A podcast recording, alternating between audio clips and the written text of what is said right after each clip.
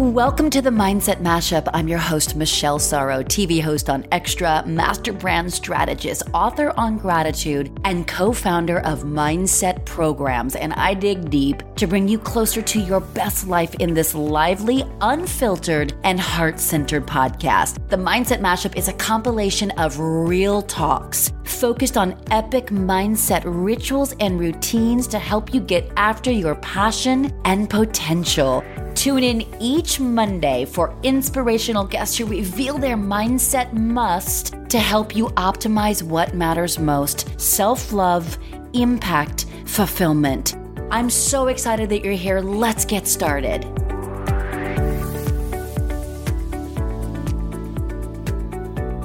Welcome back to the Mindset Mashup. My next guest, Alison Armstrong, is really special to me, and I'm so excited to share this talk with you and to share her with you, especially if you are new to her work.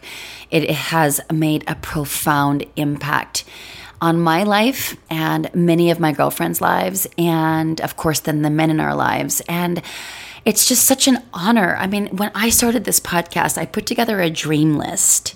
And at the top of my dream guest was Alison Armstrong. So when I reached out to her publicist and asked if, you know, there was any way that she would be willing to come on to my podcast, and when they responded with yes, I was just floored and blown away with just such deep gratitude. So, for one, I just want you to know this is deeply personal and super special for me.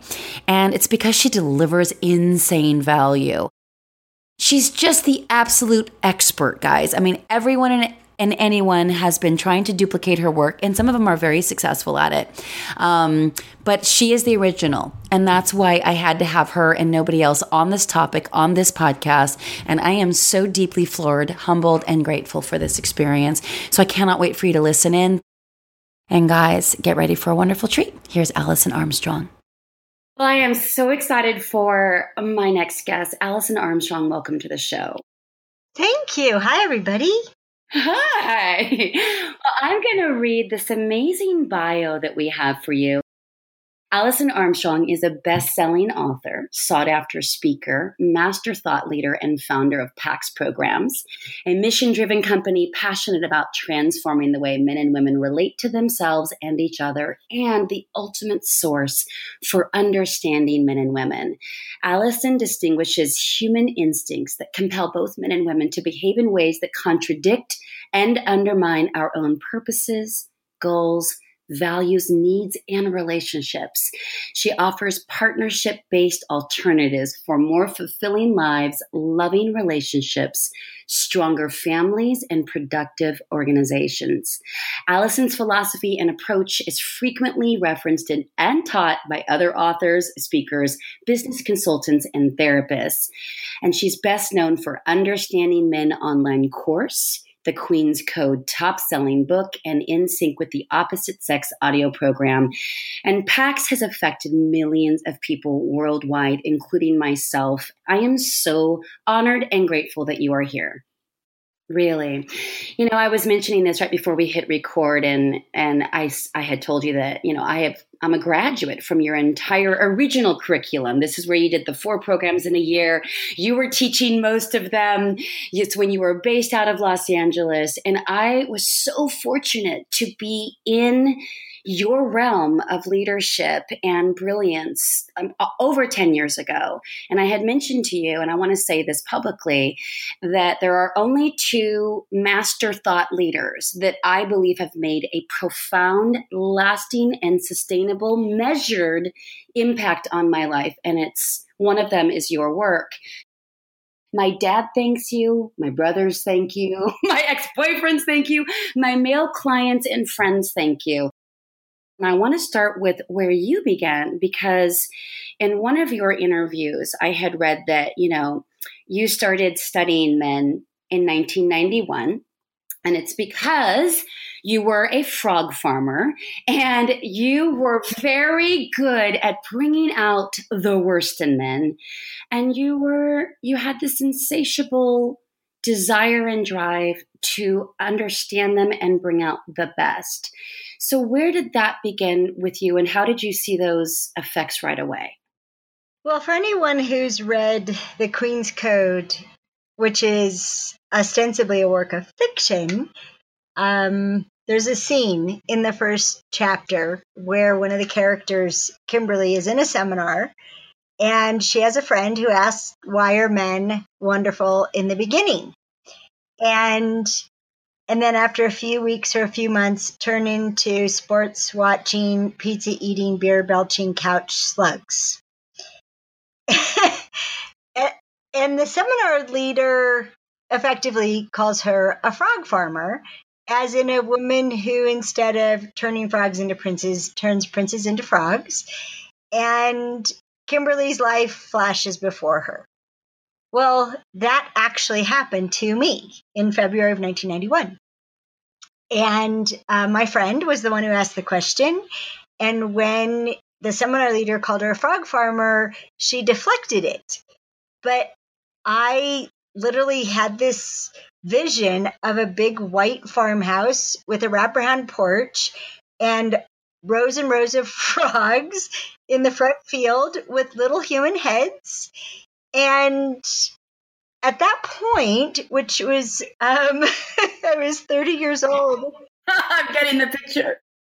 Yes, I was 30 years old at that point, and I literally had had like a hundred 10 hour or 10 day relationships, right? Besides my seven year marriage, which was um, frog farming at its best, um, I had I had this opinion of men that they were con artists and that if I poked them in just the right way, if I antagonized them in just the right way, I would reveal the con before I was suckered again. And I'm really proud of myself on how quickly I could get them to reveal what I saw were their true colors. And it wasn't until I heard this term frog farmer that it occurred to me that maybe instead of revealing the con, I was doing the equivalent of kicking the dog and being surprised when the dog bit me or when the dog ran away or when the dog bit me and ran away. That maybe that's a completely appropriate response for a dog to a foot. And and that's uh, that night i just decided i wanted to find out what was i doing that was bringing out the worst in men. And i knew i had to go investigate it because it wasn't obvious what i was doing because i was so normal. I was ordinary. I did everything my friends did. I did everything my mother did. I did everything i saw on television. I was a normal woman and i had normal results. Like a lack of dis a lack of intimacy a lack of support a lack of admiration a lack of being adored and pursued and cherished and all those things that oh i wanted them so badly. And and so i honestly did not make a big commitment. I had such a poor um, view of men. I I thought I'd know everything that was worth knowing about them in two or three months at the most. And 27 years later, I I've never really committed to studying men. I'm just fascinated. I've just moved from one fascination to another. And I keep finding out how different they are than what I was raised to believe, what I instinctually react to, the myths in our culture, we misunderstand and misinterpret them so often. If it were happening to us as often, we would just we'd be in a puddle of tears or we would be raging to be so misunderstood, to be so misinterpreted, to be seen as insensitive and inconsiderate and dishonorable and right and and unaccountable and all the things um, that we see men to be that they're not. They just express who they are and what they are in such a different way than women and we don't know that. So we keep interpreting it through what that would mean if a woman did it. And they're doomed by that. Oh my goodness. As are we. Yes. What I wanted to do in this conversation is because I'm a single woman in my 40s, living in Los Angeles, never been married, and I'm much better, uh, you know, now in my relationships than I've ever been, and I truly am grateful for progress. Um, and I know when I'm not, and I know when I am, and I can measure it. It's really beautiful. It's super easy stuff that you teach. Um, but I find that you know there are so many people out there that wonder if they really need a relationship specifically marriage. And now there are more statistics ever about single people in America. In fact, in 2017, the Census Bureau reported that there's a record number of adults living in the US that are not married. In fact, more than 110 million, which is 45% of all Americans 18 or older. And I am thinking, Alison, it's not because they don't crave connection or long for monogamy and commitment, what do you think, in your expertise, is the biggest sort of misnomer that's happening out there that's creating this chasm of connection? Disconnection, excuse me. There's so many parts of this, and they're not all bad. Okay.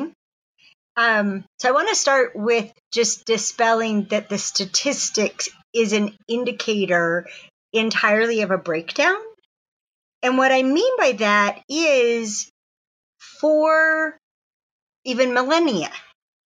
You could call it marriage. You could call it uh, doubling up. You could call it coupling. I don't want to call it partnering because it wasn't really partnership. But men and women have found each other and bound themselves together literally to survive. And the instinctive, there's an instinctive question, there's an instinctive drive in both men and women that can also exist in the domain that we call human spirit.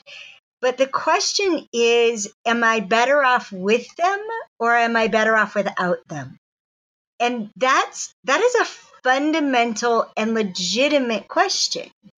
And when men and women needed each other, and for much of that, it was men needed women for sex, for their sex drive, which is so much more intense than women realize. And also to be nurtured and nourished and be fed the life force of women. And women needed men for for physical protection, for economic security. Um, heck, it wasn't that long ago that we as women weren't allowed to own property, and it wasn't that long before that when women were property. So a, a man was a necessity for a woman's survival. And and so this is what drove what people have called marriage for a really long time and had people stay in marriages that weren't even close to fulfilling, did not empower them, did not enrich them, did not have them be more of who they are or were meant to be. I mean, it didn't even get close to happy, right? It would, it would, for most people, it would be good if their marriage was fine, right? And just not miserable, not antagonistic, not diminishing. If their, if their marriage was fine, that was better than most and and so in some ways that we have the most unmarried people that we've ever had that's actually a sign of our economic ability our economic um, independence a stronger sense of self um, that we're answering that better off with or better off without question from a, a, literally a higher standard and the fact that so many keep deciding i'm better off without that's why i say it's not all bad does that make sense Yes, it makes perfect sense. And I love that. It's like, am I better with or without? But let's assume, for the sake of this talk, that the people listening are like me and where they desire to be married and to be in a partnership So, as we're dating and sorting through men, you've got some basic philosophies, and I'd love to hear it from you in real time how best to identify a good partner or dating techniques that you know are the most effective right now. Yeah. Um, well, to continue what we were talking about, because it fits perfectly, it would be to first get clear with yourself. What are the qualities that a man would have that would have you be, or vice versa, right? It could be a woman that if a man's, you know, answering this question for himself, but what would, and by the way, this applies to business as well, Michelle. What, what are the qualities that would have you be better off with that person than without them? And then also, what is it that they would want to give, want to contribute, want to provide? What what are what are their gifts that they're they just are dying for somebody to value them and want to receive them? And it, it's so funny because I mean, Greg and I have been married for 25 years, and he still, at least once a week, says, as he's rubbing my back again, I can't believe you let me do this whenever I want. Oh. Right? And oh. and I'm the person who mm. I really think if you touched me enough I wouldn't have to eat. You know yes. yes. I would acquire all the nutrients I ever needed. And mm. that's what I mean by what is it that they would that they would contribute to you that you would just think, oh my gosh, I'm so much better off with this person. And it's definitely going to fall into the domain of what can't I give myself? Because that's what's having for sure so many women stay single. And I know so many men who are like, well, I keep asking, but she hasn't said yes yet. So it's it's the women who are turning down the proposals and and it has to do with we have this enormous self-sufficiency now. So what used to have us be better off with like he made a certain amount of money or he owned a home that doesn't fly anymore. There's got to be something else. And and so for us to get clear about it what are the what are the qualities that would contribute that what are the actions that they would take what is it that they would generate on their own because um, that's such a gift when someone's being accountable for something. That's a gift they give to another person. So, what does someone want to be accountable for? Um, Greg yesterday was looking up how to fix the washing machine. And honestly, I wanted to jump his bones. And I told him, like, it was so hot that mm. the washing machine had an error code and he was right on it oh my gosh, did that do it for me? So so what what is all of that? And if we're clear about it first with ourselves, then the second step, which is really important, and we teach this in our Understanding Men, Love, and Commitment course, but I love giving it away way ahead of time.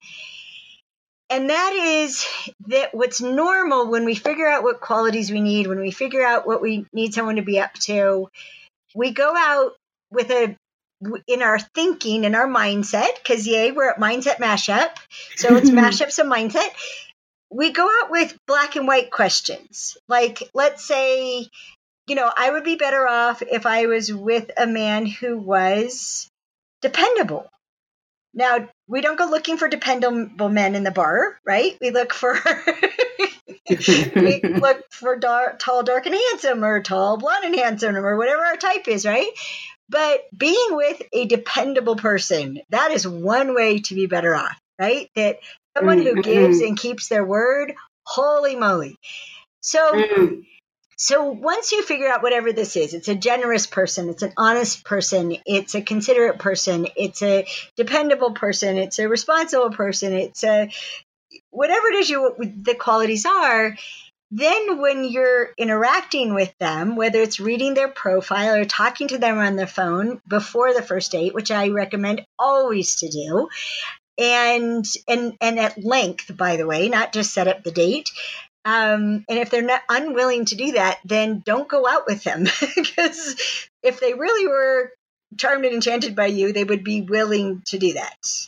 If they're unwilling yes, to do that, I love that. if they're unwilling to talk to you, they're just they just want to be in your physical presence as quickly as possible. Um, and it's it it doesn't mean they're a bad person. It means the way they're attracted to you is insufficient for the kind of relationship you're talking about. But so wherever it is you're interacting with them, if you're asking instead of it, is this man this quality or not, right? Is he generous or not? Is he honest or not? Is he kind or not? Is he considerate or not? If you just switch that, okay, just mash it up a bit with how, right? So mm. if you if you think of your brain as a search engine, right? If the question is, is this man generous? It's only going to have as its available data the way you have identified generosity before. So it's only going right. to check it against those forms of generosity. And you could miss so much, right? You're just going to be in a yes, no, zero, one universe. If you ask instead, how is this man generous? Right? Mm. How is this man generous? So you're setting your mind, your search engine, to how is this man generous? Well, it goes hunting for how is this man generous? Well, look at how kind yes. he was with the waiter. Look at how he keeps noticing that you didn't finish what you were saying. Look at how he's speaking about um, his employees. Look at how he talks about this. Like, like your mind will come bring to you what I what I like to call a rainbow. Instead of just black and white, you get to see a mm. rainbow of generosity. And and it has this added benefit, Michelle, and you know this from from practicing what you've learned. When you're listening to a man that way, like how is he this way? So you have this curiosity, mm-hmm. you're actually stretching to see him, not just looking to judge him. The effect mm. on the man is profound. It, it, I mean, just it, beautiful it's jaw dropping for them. Like, oh my gosh, you really see me. Oh my gosh, you're really here. Oh, who are you? so yes, that's that's my initial answer to your question. I love that. Now, you brought up the list of not only what you need or what you can't provide for yourself, um, what you would enjoy, but also, of course, what you would bring. What are your gifts? Now, some people have these excessive lists. What do you? What What is like a a good amount of qualities in terms of is it three pages? Is it a journal? Do you go until you can't go? What do you recommend? Well, I try not to make a rule because some people are much more specific than others. So they might have reliable, dependable, integrous, right? Where somebody else might just wrap it up with one word. Um, but I think as we, the longer we live and the clearer we are about ourselves, we have we keep distinguishing, right? We keep refining what matters to me, right? And um and how specific we are. And uh, we had a something happen in our family earlier this year that had us distinguish truth and honesty and it was fascinating um, with my my husband and my children because what we distinguished is that is that we don't just need honesty, right? Like honesty's good. What we distinguish is that we are lovers of truth, right? And that so much so that we won't just answer, answer your question honestly. We will tell you the whole truth, including what you wouldn't think to ask, even if it's going to have it go unfavorably for us. Right? That that's the degree of truthfulness that that we provide, that we need, that we crave, and that creates a foundation of the quality of our relationships.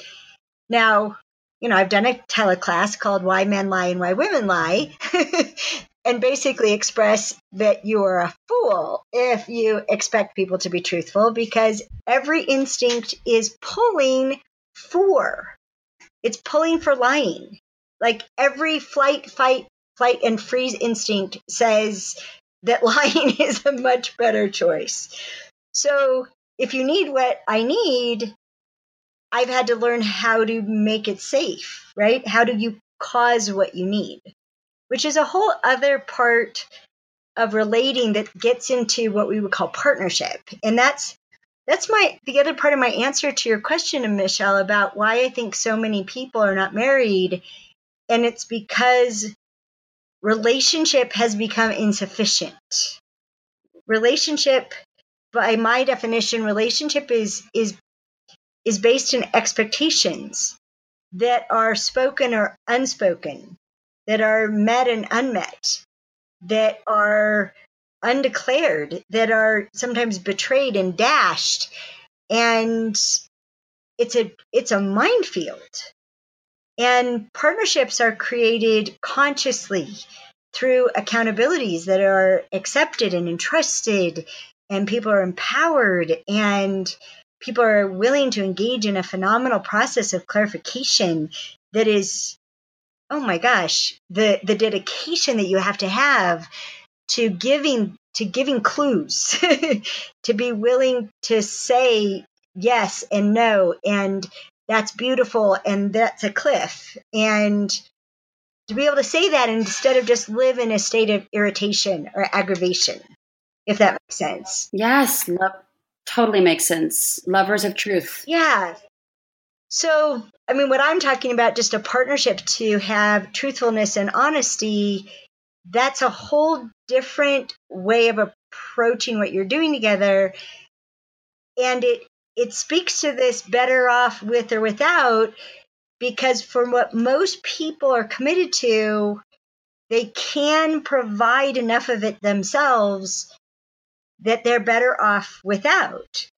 It's only if what you're committed to is impossible to achieve yourself right? That you're better off with, you're better off engaging in the commitment of partnership. Yes. Do you think that m- women and or men think they want partnership but their life suggests otherwise their actions their facts the evidence suggest otherwise what's the disparity there Ah, that's awesome, Michelle. well, because you know, let me let me back that up real quick. Do you really want partnership? Do you really want marriage? You say you do, but maybe you're and I just think there's got to be so many people out there though that are not as conscious to their decisions and their their sorting, their choosing in the past. So they think that maybe it means something that it might not, which is why I asked you the question. Yeah. There's so many different ways to answer it, Michelle, because all right, here's a range from a from just the so the practical and the spiritual, right? So from the practical, most women especially do not have time for a relationship. And what I mean by that is a man who is interested in them for something real, asking, you know, them out or love to get together with you. And she looks at her schedule, and the first opening is in three weeks. He already knows she doesn't have space in her life to pay sufficient attention to him to get what he needs from being in a relationship. And there's this interesting thing about men that they don't expect other people to change. right. right? Women expect men to change, but men expect, men think that your life is the way that you're choosing it to be. They think that your life is that way because you want it to be that way. They don't think it's, they don't assume that it's like a temporary filling of one's life until something better, like a great relationship, comes along, and then you'll swap out that time space for them. They just assume there's no space. So if a woman truly is committed to having a relationship, she actually has to start by having unoccupied space in her schedule. Like, actually, put in your schedule date, date, date. I love that. and have one, like, you know, have two or three spaces in a week that you could have a date. Now, when you get there, if you don't have a date with a man, well, have a date with yourself right? Do do something. Don't work some more, right? Do something fun. Go out, take yourself to the opera. Go be the places that you would not run into the people who love what you love, right? So go do what you love. That's one of the best places to meet people is doing the things you love because how you're being is this really, really good magnet, not just sexual attraction. So, and then when it's like, hey, can we get together? Well, how about tomorrow night? Really? wow, that's cool, right? Um, so that's the the super practical. And then on the other, on the total opposite end, I love what your sister said to you because um, I interact with women from time to time who are trying to get pregnant and they've been trying to get pregnant for a really long time. And pregnancy is, I mean, literally and figuratively an act of creation. And so it has everything to do with will. And I find that women who are struggling to get pregnant, they they're literally in a battle of wills with themselves. So they have as much will and desire to be pregnant as they do fear and and resistance to being pregnant. And they're in a deadlock with themselves. And and i'll just ask them they'll be like well i just i want to have a baby so bad i want to be a mom and okay and why don't you? And their pupils their pupils go they just their people's flair because it just whoomp, goes right to the heart of the matter and then they'll start talking about everything that they're worried about and afraid of and what it'll cost them and what they'll sacrifice. And the same question has, can be asked of relationships, right? And that stuff, that stuff has to be cleared. The beliefs, the conclusions, the fears, or it has to have a it has to have a plan. It has to have a boundary already ahead of time. It's got to be like this, or I'm not doing it. Which those lists can be boundaries. So so that's one end from the very practical to the free will. I love it. And I love the range and I appreciate it. And I realize that it's obviously a loaded question. But I love this because, you know, we're getting a snapshot, you know, and of course we'll direct everyone to the site, but it's just such an honest way to look at it. And I love having that practical versus spiritual.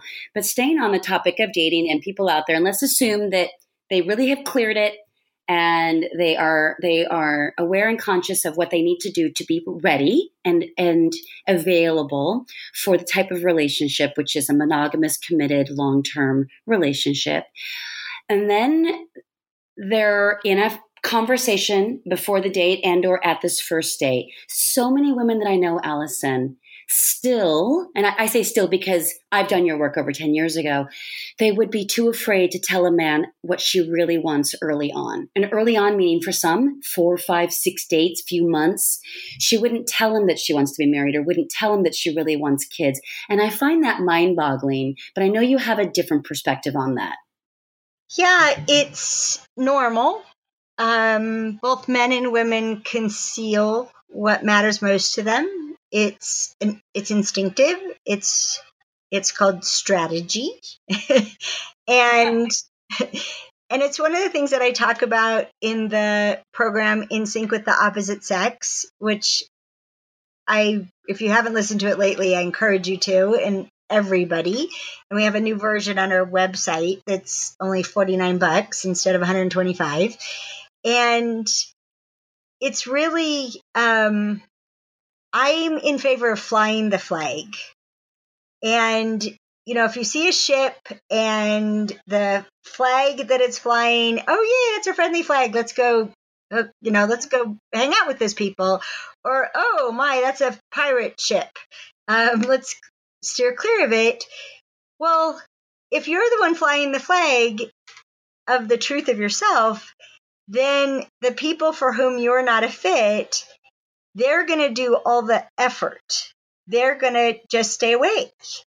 They're going to not ask you out. They're going to not um, keep trying to spend time with you. They're not going to take your time.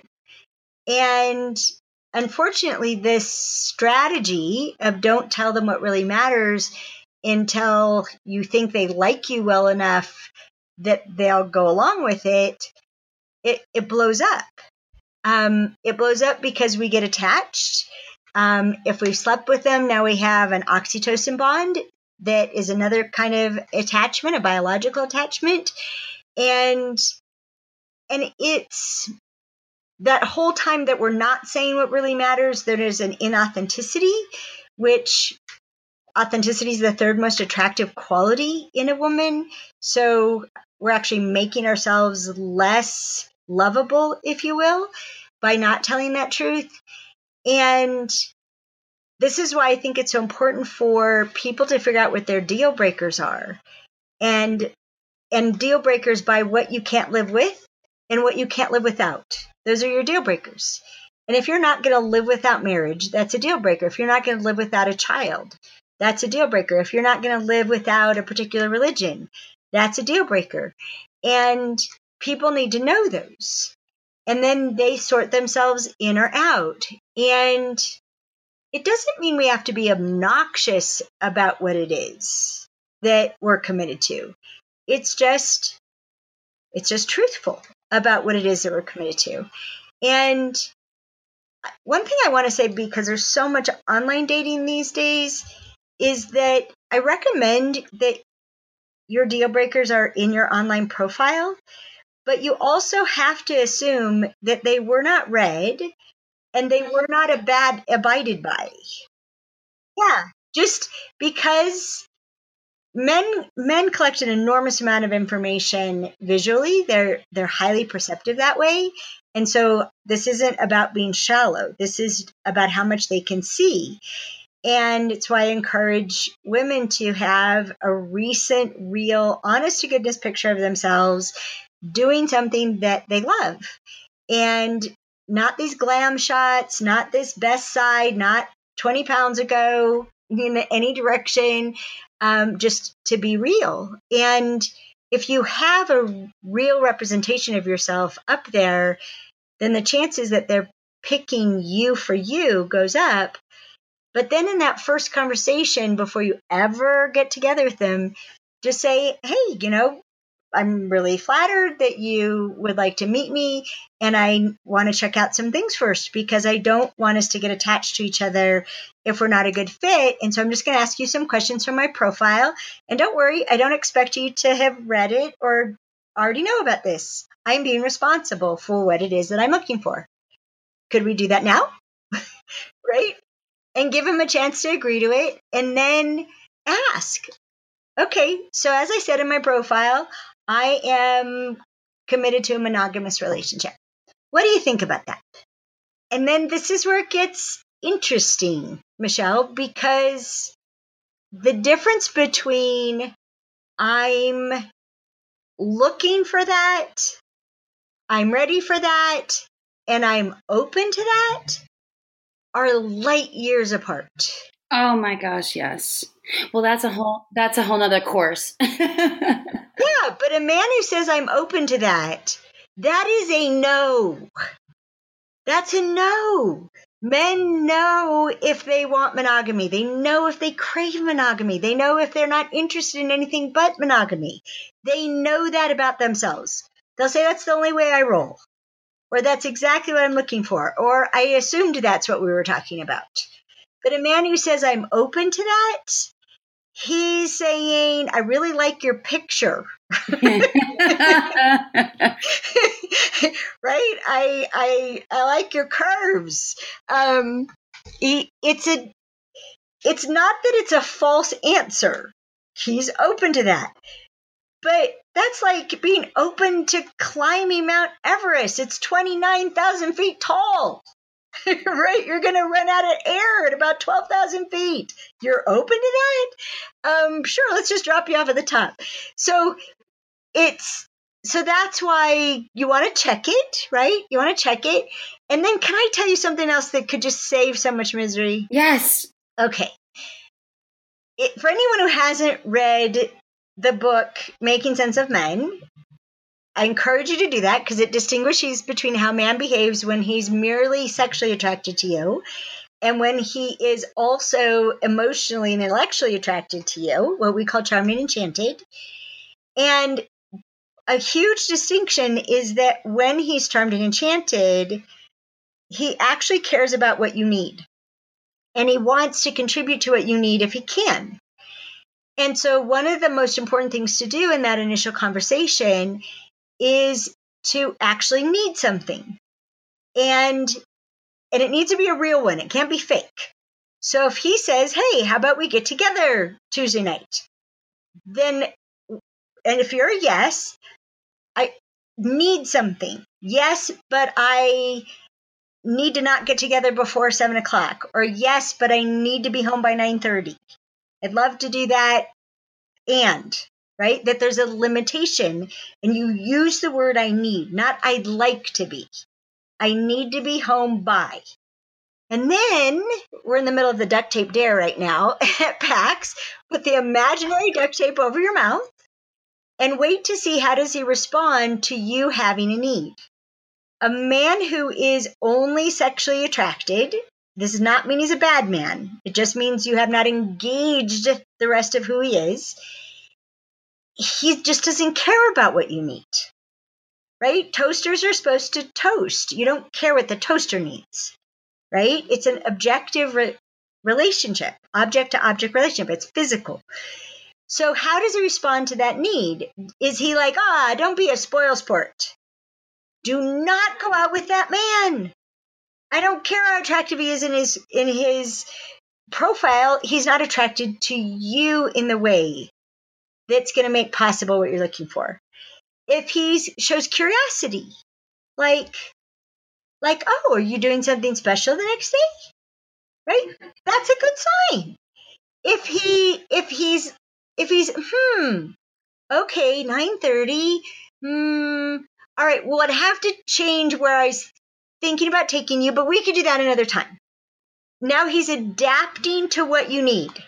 That's hot. yes, it is. okay? So this is this is finding out before you're ever spending your precious time and energy and money and physical whatever it is that happens when two people get together you're exposing yourself to possible chemical responses that might not be good for you um, because they might overwhelm your sensibilities um, which is why we love them, I think. But it's it's a way to find out is this a starter or a non-starter. And I think we waste too much time with non-starters in just this false hope. And I think it's what has dating diminish people. Yes. Well, you left us with a little cliffhanger earlier, and, and, speaking to that authenticity factor and it being a third most attractive quality for men. Will you reveal what the top two are here? Or is that reserved for a program? I don't mean to put you on the spot because I want everyone to do your programs. It's totally fine. Um, I people figured out a long time ago. I I'm clearly not in this for the money because I I don't hold anything back if there's a sufficient foundation for it to be heard, right? I don't like to waste my breath. But um yeah, it's it's simple and it's funny because we've asked hundreds and hundreds of men this question and and the funniest thing is almost all of them say, well, it's probably different for other men, but for me, and then they all say the same thing. So, the number one most attractive quality is self confidence. And that's why it's so important to not go for the guy that you're having a chemical response to. because that guy will have you twist yourself into a, press, a pretzel and your self confidence will be lost. You can't even find your self confidence. You can't, because you'd have to have a sense of yourself first, right? And we're too busy adapting to please and attract that guy, and we lose our sense of self. And it's not because we have low self esteem, it's because of the effect of chemistry. So, um, so please, everybody, just avoid your type. Run, run from your type. Every successfully married, and I mean like happily, healthily, with passion, with love, like what you and Greg have. Every single person, including including my mom, they're married to their non-types. This is such a message, loud and clear for me specifically, but for everybody listening. Thank you for reminding us of that. Yeah, you're welcome. And in Making Sense of Men, I talk about what I call the Adam Sandler effect, which it doesn't mean by dating you're off type, it doesn't mean you have to go without attraction. It's just not the strike you in your pelvis kind of attraction. It's something that has a chance to grow because of admiration, because of the perception of these different strength qualities that you actually need.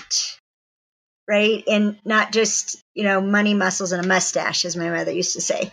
Um, so, yeah. So, number one is self confidence. And um, number two is authenticity. I'm sorry if I said it's number three. Number two is authenticity. So, this is why if you if you don't have an attitude about it, you're just real about this is what I'm looking for, this is what I'm committed to at this point in my life, that kind of directness is very attractive to men. It's one of the things they appreciate about women in their 40s, by the way, that women in their 40s tend to be so much more direct than younger women. Um, so that just direct, plain, simple, not you owe me this or I'm entitled or you're a jerk if you don't want it too. Just this is who I am um, very attractive. And then the third quality is passion. And that's related to what I was telling you before, right? If so, make a date with yourself. And if you're not having a date with a man, go do something that you're passionate about. Even if it's sitting in a library, reading you know your favorite kind of books or you take yourself to a ball game. Like just or buy tickets to a ball game in for two people in hopes that someone's going to show up and be able to go. Like can you out tuesday night? Well actually i have tickets to the ball game. Do you do you like baseball? Right? Do you like basketball? Do you like football? Um that's cool too. Like to, for them to be invited to participate in something in your life is really cool and how they respond will tell you a lot um, so self confidence, authenticity, passion, and then the one where every woman blows it, unfortunately, and so much of our curriculum is directed at it, and that's receptivity. And the first three qualities have men want to give to you and take care of you and contribute to you. And then if we pull the I can do it myself, or not let them contribute because we then think we're going to be obligated for something, it, it just shoots the whole thing in its head. Yep. Beautiful. I love that, you know, and then that receptivity, acknowledging them in our appreciation for them so that they are aware that we could see and receive what their gifts are for us at all times. They're, I love how you you educated me, you know, many years ago on that they're always stepping up to serve us, but that we miss it because we're looking at it oftentimes from the lens of what that means for us and how we do it, but not how are they doing it. Such a big distinction. Yeah. Oh, it's so beautiful. So, you know, it's funny. Um, I took a little Facebook poll um, when I said that I was having you on, and I, you know, I said like, you know, I know you guys probably have burning question, but what is like a top burning question? And I was able to whittle it down, Alison. There's to one question, which I'm gonna I'm gonna ask you in a sec, but there's a lot of stuff out there, and this is all around dating and sorting, and then just maintaining a quality of love and passion in our relationships if we've got them. So much around polarity, masculinity, femininity. We can't touch all of it right now, but the question that I got that seemed to be the most recurring theme is ask Alison if there's a quick fix, an instant fix to how we can get into a state of femininity when we need it most. And what would be some examples of that? I wondered where you were going. Um, what a great question. Okay. So, um, all right, two parts. One is that being committed to a specific result or intention or destination puts us in hunting mode. And that energy is not good for dating. it's good for getting stuff done, but it's not good for dating. And instead, to be open, to be open to options, to possibilities, to alternatives. This is what we call the gathering mode, and this is a way that our work has transformed in the last few years. We look at masculinity and femininity very differently because it's it's too tied in with gender to to it just has a ton of baggage, right? So if a woman is in hunting mode, she's gonna behave in particular ways and have a particular energy about her that mostly will attract men who want to be taken care of. And so it's fine in the workplace as long as you're not going to date from the workplace. but on a date, it's important to shift to gathering mode, which is the opposite. Instead of committed, it's open. And so if you're on a date and you're hunting your husband, are you my husband? Are you my husband? Are you my husband? yes, no, judging, judging, judging. That would be hunting instead of open to who is this person? Which is why the how questions can help you be in a more open, receptive state, right? How is this man generous? How is this man considerate? Um, that can help you to be in that state. So you have to let go of any goals that you have for that date. Um, in sync, I recommend approaching dating from that the point of each date is to practice being yourself. And if you practice being yourself, then every date will have served you. Whether, no matter how it turns out with that person, it will have served you if you're practicing being real, being yourself. So so that's that's sort of a practical thinking way to do it. And then um, the other way to do it, and this may sound really funny, um, rhythmic hand motions. So um, part of the problem with women and 45% of adults over 18 not being married is that what causes us to be available to bond, to want to bond, to want to care about another person, to even to be able to have an orgasm, to want to have sex, to not feel diminished from having sex, has everything to do with building oxytocin. And most of the research is about spending oxytocin. Um, I thank John Gray because he actually taught me about building oxytocin, which is super cool. But if you think about a gatherer's lifestyle, right? Whether it's picking seed heads or berries or grinding grains, right? The rhythmic hand motions are, are part of our ancestry and they're what build oxytocin. So even it may sound funny, but if you have a date, go home, change your clothes into something that you're happy to be wearing and and stand at the kitchen sink and hand wash the dishes for a little while, not in a hurry, right? Just like wipe down the counters like you love them, you know? Mm, yes, and, yes. Right? So it's all of those things, whether it's ironing or wiping or dusting or washing, or even when I can tell that I'm low on oxytocin, I'll just sit and literally rub my hands together. I'll just rub back and forth like I'm, you know, being contemplative and I'm causing my body to generate a hormone that will give me a sense of well being and have me be available and receptive. Mm, I love that. It reminds me of when I um, was with my ex boyfriend and I was doing a yoga sun salutation very slowly and gracefully in his living room. I was showing him something and he just sat down on the couch, like completely mesmerized. And he was like, I fucking love you so much right now. and it's like I because I was filling my tank, I was doing exactly what you're talking about and I loved yoga and I was just sharing with him my passion, you know, and, and it was such a beautiful little example of an answer to that question full circle. So thank you for that because that's so tangible in terms of a takeaway immediately with all the men in our lives. I love it. Thank you for that. You're welcome. Um, we're coming up toward the end with so many, you know, people in relationships now, and I just want to, you know, see if we can just give a little nutshell um, in your three minute um, answer over a three day and that is for the ones who they want what you have with greg. You know they they they're they've lost polarity. They've lost the attraction. It's more like friendship and that fine relationship that you talked about earlier.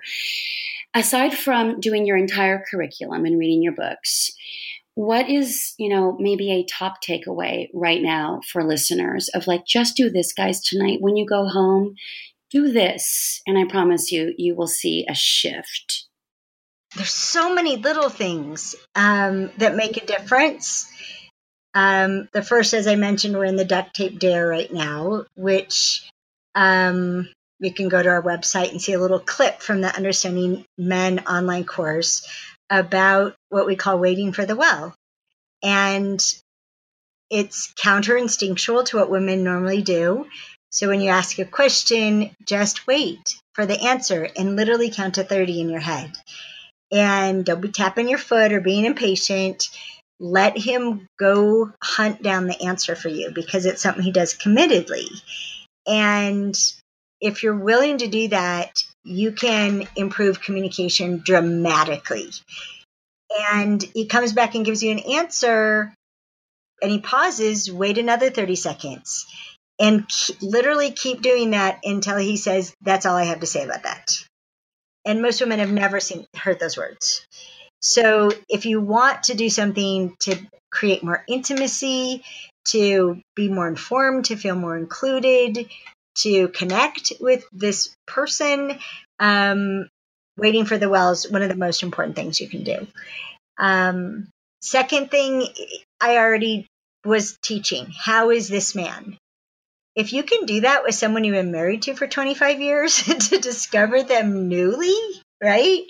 Um, that that keeps it spicy and um, and just to keep being curious about who are you now or um, I asked Greg about a motorcycle trip he took last weekend. I'm like, so how, who are you after that? How did that affect you? Right. And he was so glad I asked because he, he had a real answer and he wanted to share it with me. But it's, but the inst- instincts, especially for a man, a man, are to conceal right? So if we're not interested, if we're not safe, if we're not patient, and if we're going to use the answer against them, they're not going to tell. They they can't. So um, that also really helps. Also, okay, here's one for you, Michelle. That peck on the cheek stuff. Do you know that little peck on the lips thing?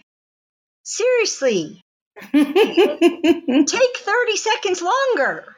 I mean, just kiss him for real.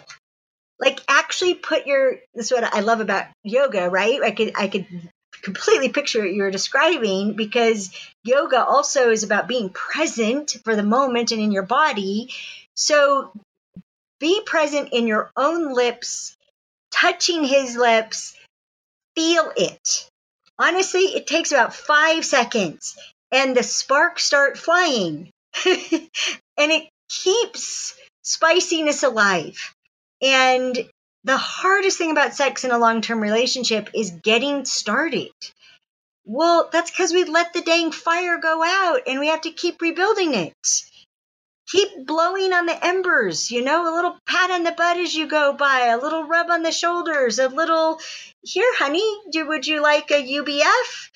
That stands for unlimited breast feels. Um, it's like the keep, don't let the fire go out. Like keep just you know nurturing it, blowing a little bit on it, winking at him. Hi, sexy. You know, hey, sexy man. Hi, handsome. So expressing that that admiration, that admiration for the physical. I I mean, it just it blew my mind. Greg is 68 years old.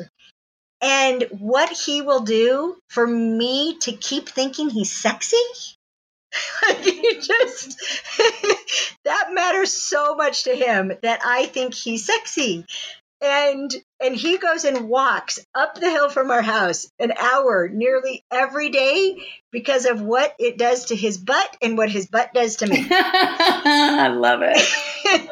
yes which is the the other thing if you want to go beyond the simple to the courageous to make a deal with each other that our job is to provide clues to each other. That what if our relationships are really it's not about guessing what their expectation is it's about the warmer colder hot game.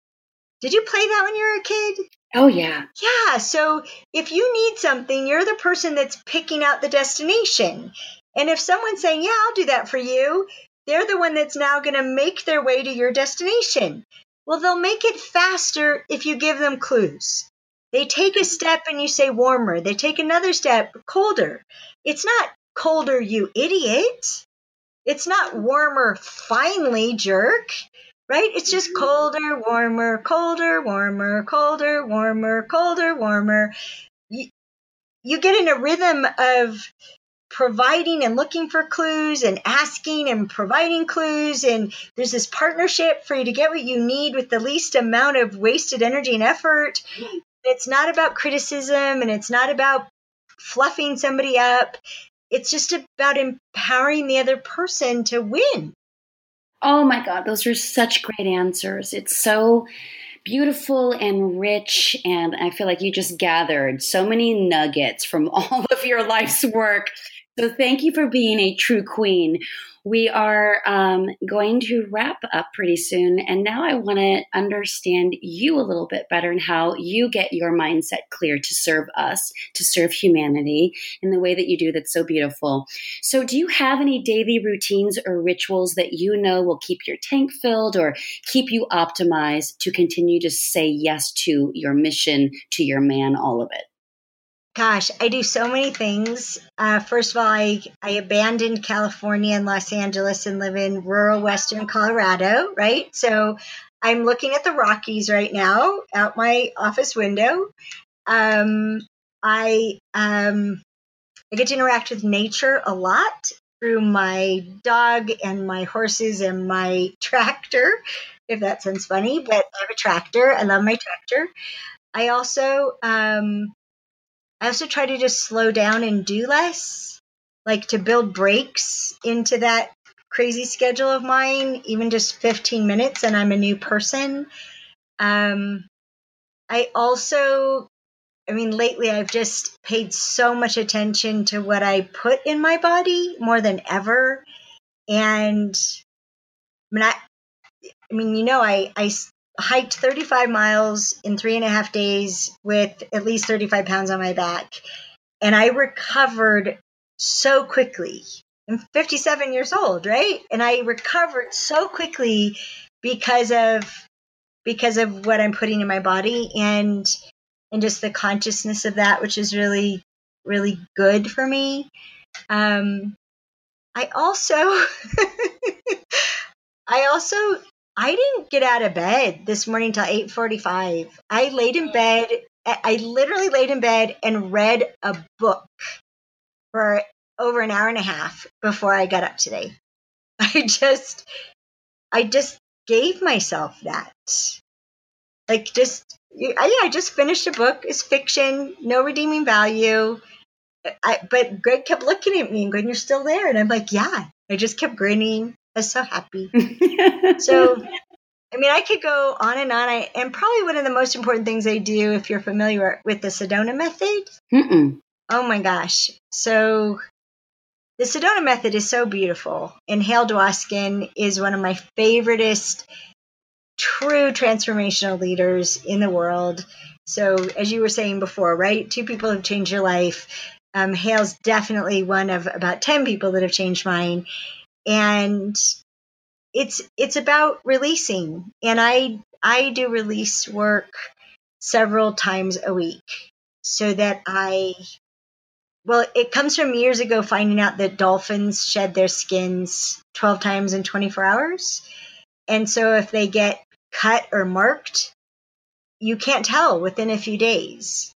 And I wanted to be that person. I wanted to be a dolphin. I wanted to be someone that you couldn't tell you I couldn't be recognized by my scars. I couldn't be recognized by my wounds. I couldn't be recognized by my by the conclusions and beliefs that limit us. That I was going to be a dolphin. I was going to shed it all. And that's what I use the Sedona method for and a couple others that we've developed. But that's a big part of what gives me my mindset. It, it, it keeps being updated. I'll definitely check that out. I love that. Thank you for that. The final question that I ask my guests, just because this podcast, you know, for people to optimize their mindset, it's not just to optimize the mindset, there's a why. And it's because I know so many people that have, let's say, epic success in certain areas of life, but they're maybe lacking fulfillment. But I do know that when we can get our mindsets clear and align with our hearts, we can have a greater sense of fulfillment. And everyone has a different definition. I would love to know how you would describe fulfillment. Wow. I was just talking about fulfillment today. You know, I'm a wordy. right? So, uh, to me, fulfillment is the it's a it's a process. It's not a destination. Um, because because like the the curvature of the earth, right? If you're on a journey as you keep going, you're going to see things you didn't see before. So assuming you know the destination that's going to be fulfilling can can be a big surprise. Um, right? Like you, it's not about arriving somewhere. It's a I think it's a lot how how you're getting there and I when I talk to younger women, I just I just keep encouraging them to it's okay to slow down, it's okay to do something later. Mm. Not, not everything has to be done right now. Um and it's also the clearer we are about our values, and you asked how long a list should be. Um, you didn't ask how short a list should be. Most women that I know, it's like 17 pages. yeah. Well, I am a big believer in the short list. And and I encourage people to like let's say that you're going to go on vacation, which I'm going to. I'll make a short list of the what I want to experience on my vacation. What are the qualities that I want to have show up on my vacation? And it'll be a short list, like three to five at the most. I won't let it get any bigger. And then I'll make a short list of what do I need in order to have the first short list turn out.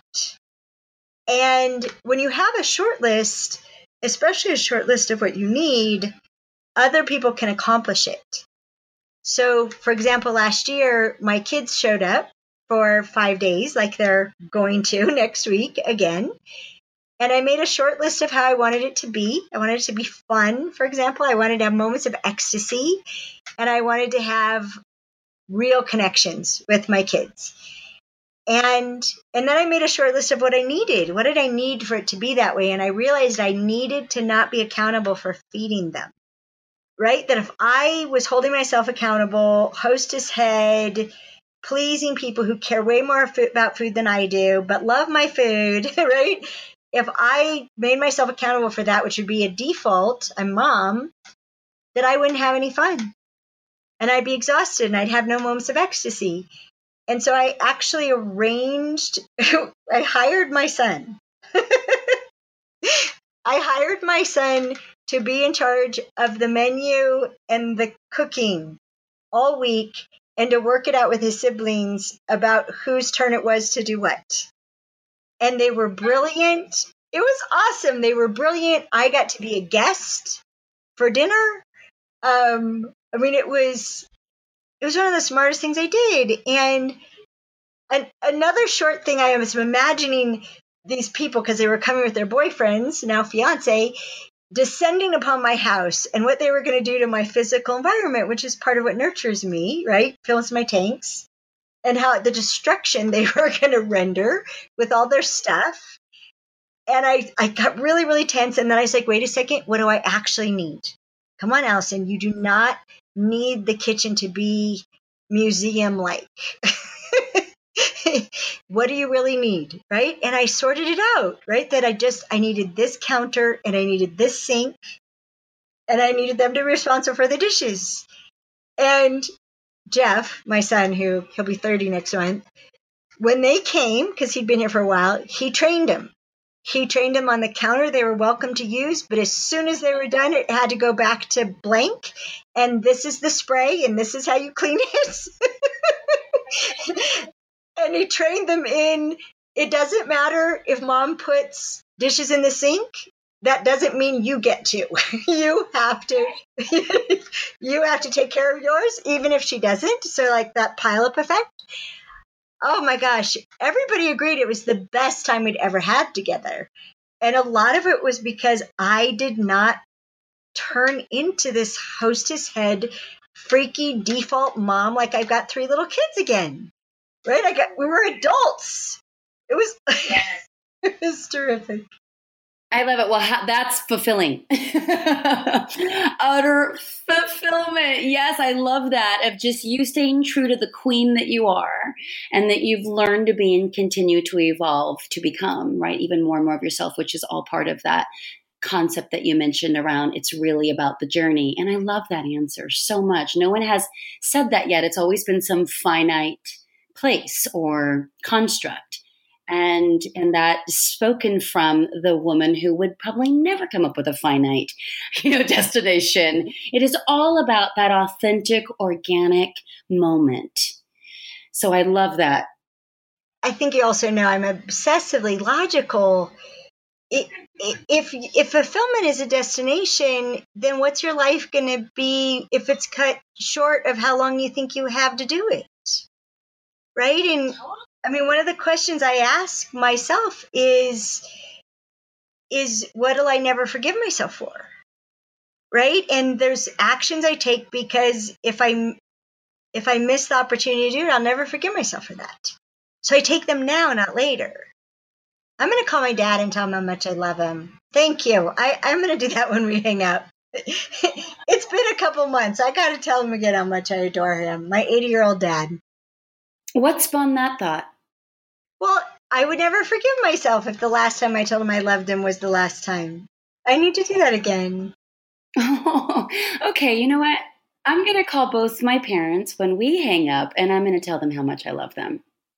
and now everybody listening will hang up and call their significant others, their parents, or their loved ones and let them know because life is too short. It just is so fast. And what would we, I, you know, that's just so beautiful. What would we never forgive ourselves for if we didn't do? So seize the moment. Mm-hmm. That is beautiful. And I'm going to make room in my schedule to date um, because I am such a culprit of that. And I'm in such growth build mode right now. For the first time in a couple of years, I have found my true passion and purpose, but it is at a great consequence that is in conflict with what I say is my desire. So my sister brought up a great, great question, but then you highlighted such a wonderful sort of opening for me to really investigate that and to make shifts. So thank you because you have truly helped me shift my own mindset. And I'm so grateful for you. You're welcome. This has been just such a yummy conversation. I will see you, my friend, in one of your live events. I have to now go be a graduate of your prerequisite courses. Um, but I know you have a big event coming up in 2019. So my intention is to get through all the all of the prerequisites to meet you there live. And I challenge everybody listening to, at the very least, do the get started, take the duct tape dare, learn how to listen to the men in your lives, and you can get all this and so much more on Alison's uh, website. So we'll make sure that we have that up. Any final thoughts or questions that you'd like to add? The three minute or the three day answer? I think we did well. I think we did really well. We did. I did too. Yeah. Thank you so much, Michelle. Oh, my pleasure. And thank you. I'm so completely humbled for your time. And I hope you have a great time with your kids. And um, just continued love and gratitude to you, Alison. I will see you next year in person. All right. It's a deal. Bye, Michelle. All right. Have a wonderful rest of your day. Take care. Bye bye. Hey guys, thanks for listening. If you liked what you heard today, please share it with a friend and you can head on over to iTunes to leave me a review. That would be so appreciated. And of course, if you like to reach me directly with any comments, questions, or feedback, you can do so at themindsetmashup.com. Thanks again for listening, and I look forward to hearing from you.